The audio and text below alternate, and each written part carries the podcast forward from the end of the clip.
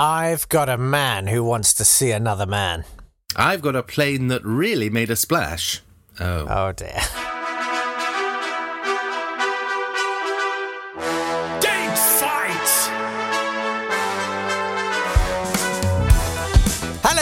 Welcome to Date Fight. It's the podcast that takes great moments from history and pitches them against each other.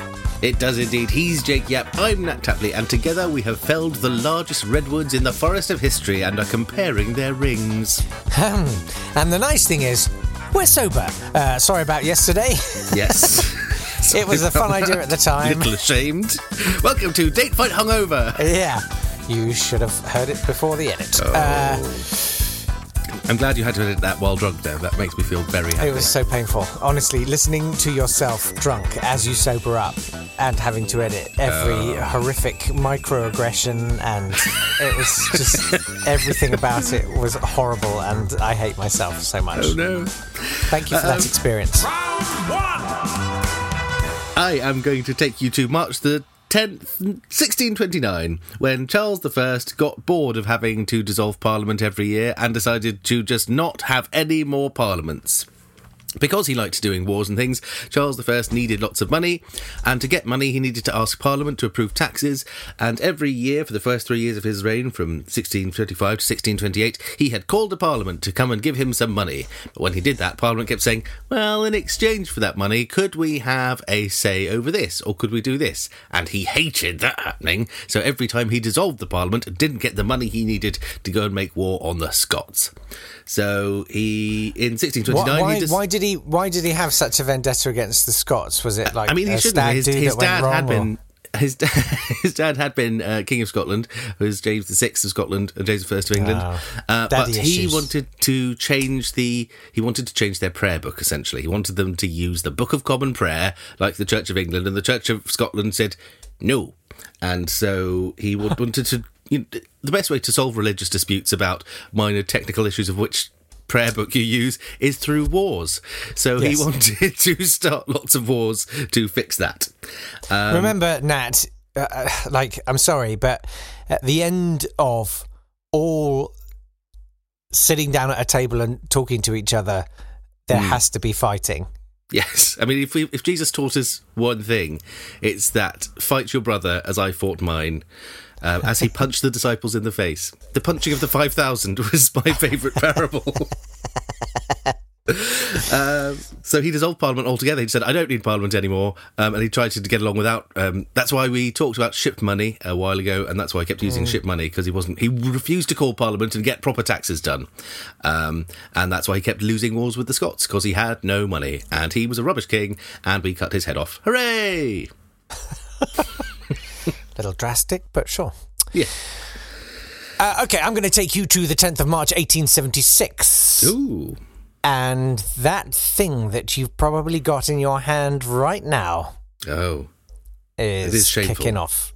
Very shameful. It's the first successful test of a telephone. A telephone Ah. made by Alexander Graham Bell, of course, who was Hmm. going to either go into that or be a steeplejack or something with a name like that. so he did some tests. He went to his parents' house. Yeah. Because that's what That's you the always best place do. to make an awkward phone call. I've got from. this really good idea, okay? And I just I need to get it off the ground. Why don't you become a dentist? Because this trust me. Did his friends have to call him and then talk to his dad first for five minutes? That was the first phone call. The first phone call ever made was Can I speak to him? Is Alexander in? no, it was uh, March 10th, 1876, uh, and Bell used what he called the instrument uh, to call his friend Thomas uh, into the room. He was in another room. Yeah, and he said, um, Mr. Watson, come here, I want to see you.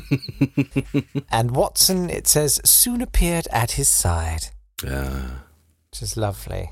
that's very Um, nice. I mean, if he could have predicted the sort of thing people like Watson were going to end up getting up to with telephones, Yeah. certain, uh, Premium rate Dis- numbers. yeah, certain apps Dear, oh dear. which I uh, discovered have a certain alert notification sound that if you're in the know, you're in the know. Um, I read on Fesshole on Twitter that Yeah. someone's father-in-law had a certain alert Oh. sound coming on. anyway, Delightful.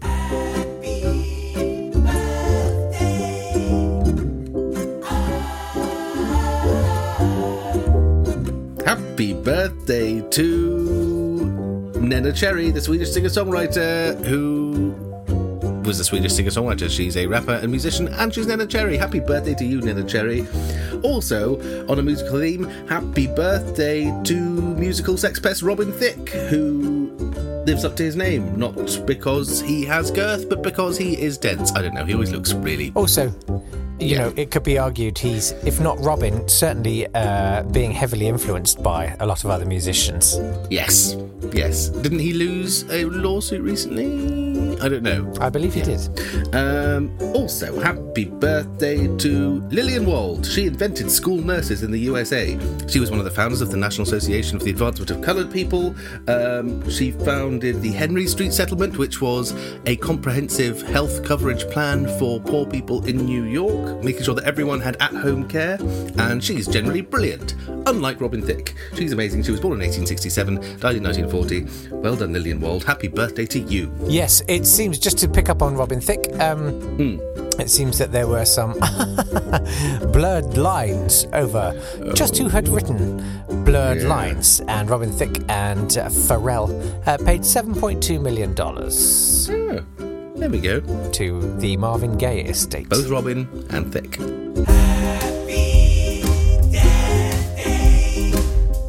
Happy Death Day to Balthasar Hubmaier. Of course, you know who Balthasar Hubmaier was. He was the German. My favourite cigar! he was the German Anabaptist who had just continually disputed with the Swiss uh, theologian Zwingli. Uh, he often lost his uh, disputes with Zwingli to such an extent that they put him to death in the square. Happy Death Day to Agnes Blannbekin, Blannbekin, who is going to push to the very limits the concept of a family friendly podcast. She was an erotic mystic who wrote down revelations so exciting that the Jesuits chased down almost every copy and got rid of them. There only two copies survived, one of which burned in a fire in Strasbourg Library in 1870, so only one copy made it down to us. Um, lots of it's just general revelations. A particularly interesting one is hang on, let me find the exact quotation just so I don't unnecessarily offend the listeners. Uh, she was working on the concept that Jesus had been resurrected, so Jesus and his body came back to life. But Jesus, having been circumcised, presumably at that point his foreskin came back to life as well somewhere. And so she spent a lot of time thinking about where that foreskin was and where it might have been kept. Oh. So she was wondering where this foreskin now was, and it was well, was it just lying there alive? So she was quite she's quite a deep thinker. Uh, so she wrote down. Crying and with compassion, she began to think about the foreskin of Christ and where it may be located after the resurrection.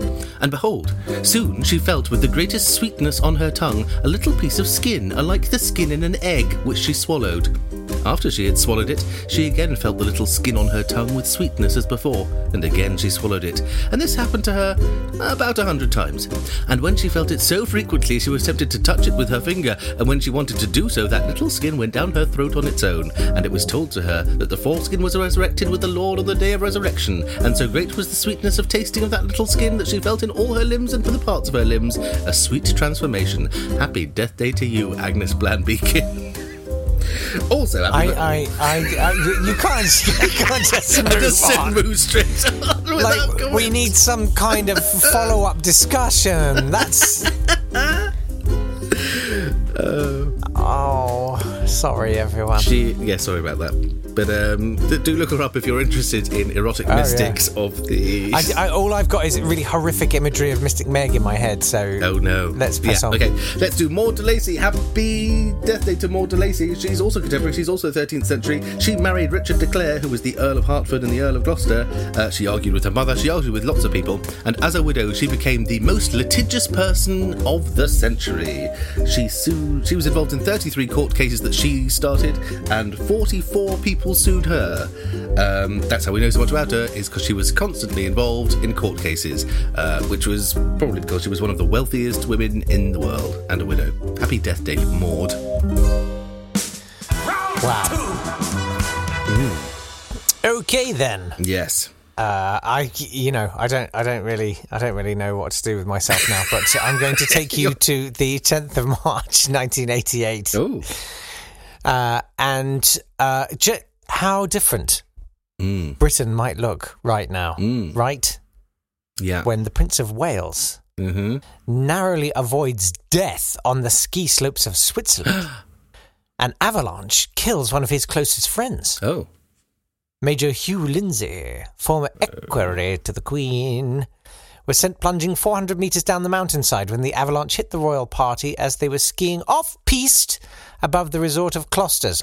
Yeah. I mean, I'm sorry, I'm sorry, I am sorry, but what is the royal family doing? What is the heir to the British throne doing skiing off piste? He should be in one of those big rubber more? rings going down the nursery slope. Another member of the royal party uh, suffered serious leg injuries, and that was Patty Palmer Tomkinson. Oh. Oh. Yeah, I know. Mother of Tara? Uh, what- I don't know. No. And One of the Palmer could look it up. Tomkinsons. Doesn't matter. I mean, yeah. There's We're not there that was interested in them, Patty. There was Tara, and there was Farmer. I think those were the the, the main three. Uh, but uh, the prince uh, was able to ski to safety. But just imagine, imagine now if we were looking at Prince William being about to be, I'm sorry to say it, but you know, King King William. Hmm. There would be no Duchy originals. Where would you get your organic cucumbers? Where would your posh biscuits come from? Oh, is that? Of course, that's where you're right. Have you had a Yeah. Duchy original biscuit? I have. Are they It quite good? Tasted of privilege. Love. Like everything I eat. Did you eat it in front of a homeless person? Oh. in the Duchy of Cornwall, going, so- oh, the ironies in this. Nom, nom, Go nom. down Like Cookie Monster. None of it went down my throat. It was all fluffing. and The crumbs were going everywhere. You are a horror. With your foreskin hmm. swallowing and oh, Happy 10th of March 2019. I'm going to take you to the 10th of March 2019 when the Boeing 737 MAX 8 is grounded because it's terrible and keeps crashing and killing hundreds of people. Uh, the story of the MAX 8 starts 10 years earlier in 2010 when Airbus announced a new fuel efficient plane, the A320 Neo which was going to revolutionize uh, plane transport by making microscopic savings in fuel efficiency, which would save airplane companies millions of dollars every year. And so Boeing. I like the idea of fool efficiency though. yes, aren't we all a bit fool efficient nowadays for flying? So Bo- Boeing got very cross and said, "Oh no, we need to update the 737, which is uh, or the competitor plane." But we've only got six years to do it in, and so they threw Boeing had gone through some sort of corporate change in the early 2000s, going from being a plane manufacturer to essentially a company that was meant to make money somehow, which is incidentally involved in the making of planes. Uh, engineers had been taken out of management roles and had been filled with people who ran hedge funds and things like that. Um, so they wanted to make uh, something fast, cheap, and good, um, and to beat Airbus to market. And so they did with the Boeing 737 MAX 8. One of the important things was that they managed to keep the same certification for pilots because they'd managed to keep that um, through all of the forms of 737. So it, there have been three previous iterations of the 737. Uh, they'd been around since the 1960s. So essentially, by this point, they were clanking things onto a mm, almost 50 year old design. Uh, but if you had pilots who could fly any of them, then any airline that had older rolling stock, I don't know, flying stock, whatever they're called, could just put their Uh, pilots in any stock, plane. I think, Plummeting yeah. stock. It was after that. Um, you could put them in any of the planes and they'd be fine. So the 737 MAX 8 was meant to be able to fl- be flown with a two and a half hour iPad refresher course. wow. But one thing they'd done was change the engines. And changing the engines, in changing the engines, they were now too close to the ground, so they'd had to move them slightly, uh, which changed the handling of the plane. Now, if you change the handling of the plane, you shouldn't be able to get the same certification to fly as another plane which flies differently, because that's the whole point. Um, is you have to learn to handle that specific plane. So, in order to hide that, they put in a piece of software which very cleverly um, learned that the only time this uh, change in handling sort of affected the plane at all was when the plane was climbing steeply. So, when it detected the plane climbing steeply, this piece of software was meant to govern how the plane handled. Unfortunately, its detection Presumably- system was rubbish. Yeah. presumably it was designed to stop you from climbing so steeply. Yes, it goes. You. This is not. Yeah. I'm going to push so the nose if down it failed now. to sense, if if it suddenly thought you were climbing steeply and you And you weren't, climbing steeply, Yes, it pushed your nose very would push steeply you towards the ground. Yes. As was first Perfect. discovered, uh, Lion Air discovered it in a flight uh, over Indonesia, um, but they had a third pilot on board who just suggested flipping lots of switches, and one of them they managed to cut the stab trim switch, which was the one it wasn't included in the safety manuals. No one was told this software existed. Wow. It wasn't included in the quick reference handbook. So when the plane started plummeting and saying it was stalling, well, no, it was meant to avoid stalls. So when it sensed it was stalling, it was meant to go into a dive so it would come out of the stall. Um, and it was oversensitively detecting stalls. Um, so that same plane, which they had managed to right on the first day, was the one, the first one that crashed the day after. Um, and then another one crashed uh, over Ethiopia six months later. Uh, and so the 10th of March was when the Boeing 737 MAX 8 was grounded for good because we are terrible at making planes nowadays. well, it's a freemium plane. Yes. if you want the non-crashing edition, that also removes the ads That's though. six pounds ninety nine. yeah, remove remove the STAB and remove the ads Yeah. for six pounds ninety nine, which seems very reasonable. Yeah. It's you being a cheapskate. well, who who won hmm. out of that round? Who knows? Um, we don't know. Well, you know. It's in your hands. Why don't you go online and vote? It's at date underscore fight on the Twitter there. and not Facebook. It is facebook.com forward slash date fight. Yes, uh, it's great to be sober. Uh, Yes. I hate myself slightly less today. and uh, we will be back with another date fight tomorrow morning. See Why you don't you join us then? Bye.